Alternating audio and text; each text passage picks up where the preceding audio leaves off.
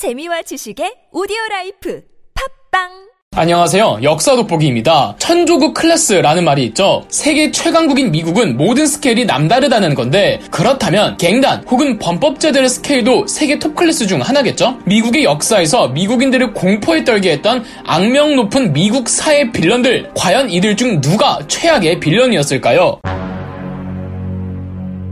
당연한 말이지만 사회가 어지러우면 어지러울수록 더 많고 더 크고 더 악질의 범법자들이 나타나는 법이죠. 국가의 치안과 질서와 행정에 공백이 생기면 그 틈으로 악은 발생하는 법이니까요. 이 미국 갱단의 역사는 서부 개척 시대로 거슬러 올라갑니다. 1848년 미국 멕시코 전쟁에서 미국이 승리하면서 미국은 멕시코로부터 텍사스주, 뉴멕시코주, 콜로라도주, 유타주, 아리조나주, 네바다주, 그리고 캘리포니아주까지 얻게 됩니다. 이로써 현 미국의 영토가 완성이 되죠. 이 영토들이 새롭게 미국 정부 소속의 주로 편입되면서 웨스턴, 이른바 서부라는 말이 탄생합니다. 하지만 당시 서부는 광활한 사막이 펼쳐진 불모지의 땅이었습니다. 이 불모지의 땅을 사람이 살 수 있는 곳으로 개척하던 시대를 서부 개척 시대라고 하고 1848년에 서부가 미국 영토로 편입됐으니 일반적으로 서부 개척 시대라고 하면 1850년대부터 90년대를 일컫죠. 우리나라로 치면 뭐 세도 정치기부터 개화기 정도에 해당합니다. 심지어 서부에서 금이 발굴됐다는 소식이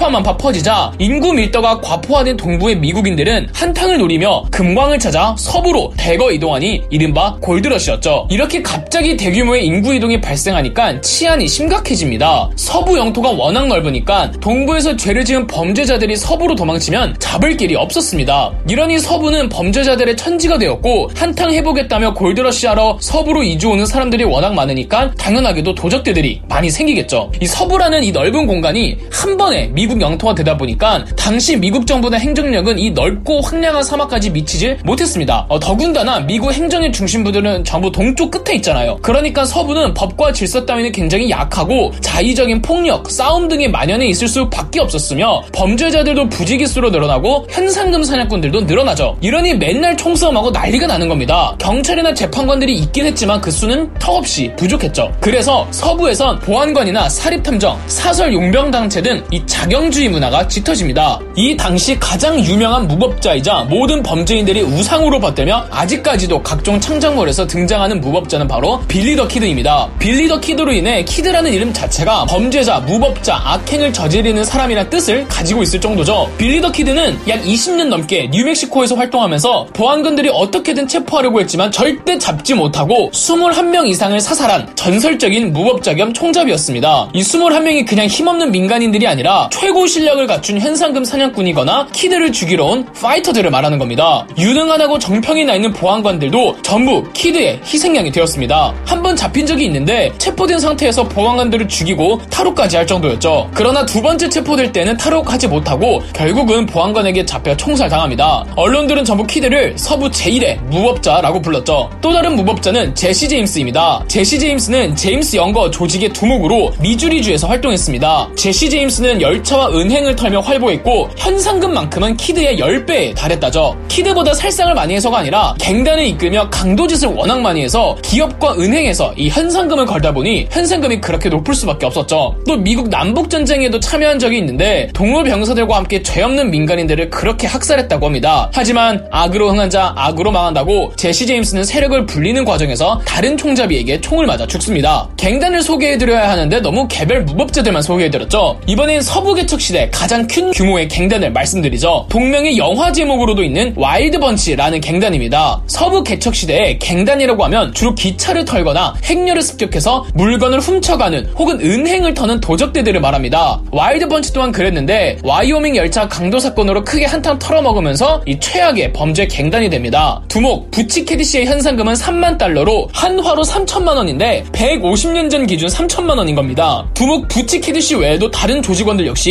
현상금이 어마무시했습니다. 그러나 이 와일드 번치 갱단은 사설 용병 집단이었던 핑커톤 사무소 현상금 사냥꾼들과 싸우다가 해체됩니다. 두목 부치 캐시디와 조직원 썬댄스 키드 두 사람은 도주에 성공하여 남미로 도망을 가 자취를 감추지만 또 거기서 강도짓 하다가 이 경찰과 총격전을 벌였고 사태가 너무 불리하자 서로를 쏘아 자결했다고 합니다. 또 어떤 설에는 유타주에서 조용히 살다가 그냥 죽었다는 말도 있습니다. 이 이야기를 다룬 영화가 그 유명한 내일을 향해 쏘아라입니다. 영화 내일을 향해 쏴라에서 썬댄스 키드를 연기했던 배우 로버트 레드포드가 실존 인물들이 죽었다는 유타주에서 영화제를 창설했는데 이 영화제 이름을 썬댄스 키드의 이름을 따와 썬댄스 영화제라고 이름 지었죠. 이렇듯 폐악질이 난무하던 서부 개척 시대와 대표적인 무법자 혹은 갱단을 소개해드렸는데 물론 이런 이야기들은 구전되어 내려오기 때문에 어느 정도 살이 붙여졌다는 건 감안하시고 여러 창작극에서 이들을 멋지게 안티히어로로 묘사하는 경향이 있는데 실제로는 그냥 치안을 어지럽히는 범죄자였답니다.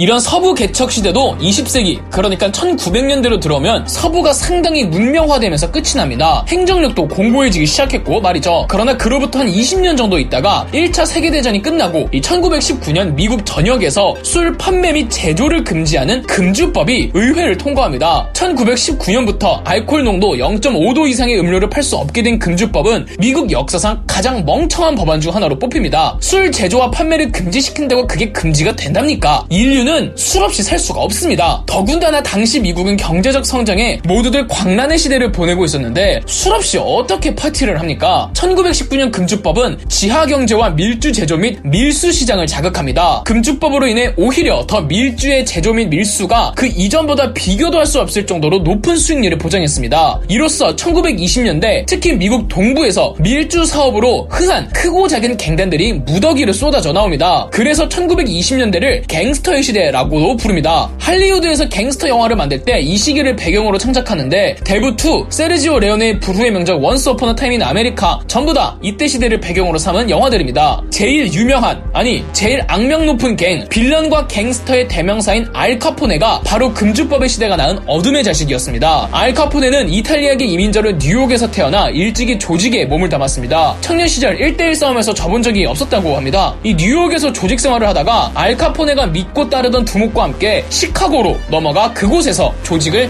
새로이 창단하게 됩니다. 때마침 금주법이 터진 1920년대에 맞춰 시카고 내에서 이탈리아계 갱단들을 통합해 밀주로 사업을 확대하지만 아일랜드계 갱단들과 전쟁을 하던 중 카포네가 모시던 두목이 부상을 입고 갱단 은퇴를 선언해버립니다. 조직을 떠맡게 된 카포네는 불도저와도 같은 카리스마와 리더십 그리고 아주 잔혹한 학살극으로 아일랜드계 갱단을 일망타진하고 시카고를 이탈리아계로 통일시킵니다. 대표적인 사건이 발렌타인데이 학살 사건 사건입니다. 알카포네는 이렇게 자신만의 갱단 시카고 아웃핏을 만들어내죠. 시카고를 평정한 알카포네의 권력은 정계, 사법계, 경제계를 아우를 정도였습니다. 1931년 시카고로 부임한 재무부 수사관이 끈질긴 수사 끝에 알카포네를 탈세 혐의로 깜빵에 집어넣는데 성공 약 7년간의 수감 생활을 하다가 나옵니다. 이 사건을 다룬 영화가 브라이언 드 팔마 감독의 언터처블입니다. 영화 아 상당히 재밌습니다. 이후로도 카포네는 계속 시카고 아웃핏의 두목이었지만 실질적인 갱단 운영은 참모진들이 하고 알 카포네는 상징적인 존재로만 남죠. 시카고 아웃핏은 여러 사업을 단행하면서 현재 미국에서 마피아 다음 가는 조직이랍니다. 미국의 마피아가 만들어진 것도 이 금주법 시대 때입니다. 알 카포네만큼 악질의 갱이 있었으니 럭키 루치아노라고 본명은 찰스 루치아노이고 어, 럭키는 lucky에서 온 별명입니다. 현재 미국의 마피아는 크게 다섯 가문이 있는데 그중 가장 먼저 조직된 가문이 제노비스 가문입니다. 이 가문의 원래 이름이 바로 루치아노 가문이었습니다. 미국의 마피아 계보는 이 이탈리아계 이주민들이 조직했단 말이죠. 루치아 노 시카노 가문을 창시한 럭키 역시 어, 시칠리아 섬에서 태어나 가족과 함께 미국으로 이민을 왔죠. 집안은 가난했고 어릴 적부터 럭키는 안 좋은 세계에 몸을 담으면서 성매매, 마약 알선을 주도합니다. 그리고 금주법이 시행되자 이때를 기해 밀주를 고위급 정치인들에게 알선해주면서 정치적인 빽과 큰 돈을 벌였고 점차 세력이 커지자 자기 보스를 제거하고 1인자가 됩니다. 1인자가 된 럭키는 주변의 크고 작은 조직들을 병합해가며 하나의 거대한 통일 조직 단을 만들어내죠. 일반적인 무슨 양아치 조직 폭력배들이 아니라 거대한 기업형 혹은 정치적 결합체를 확증시킨 거물급 범죄자죠. 루치아노 가문이 이렇게 탄생했습니다. 루치아노가 뉴욕의 지하 세계를 이탈리아계로 통일하자 다른 이탈리아계 조직들도 만들어집니다. 1928년에는 조셉 프로파치가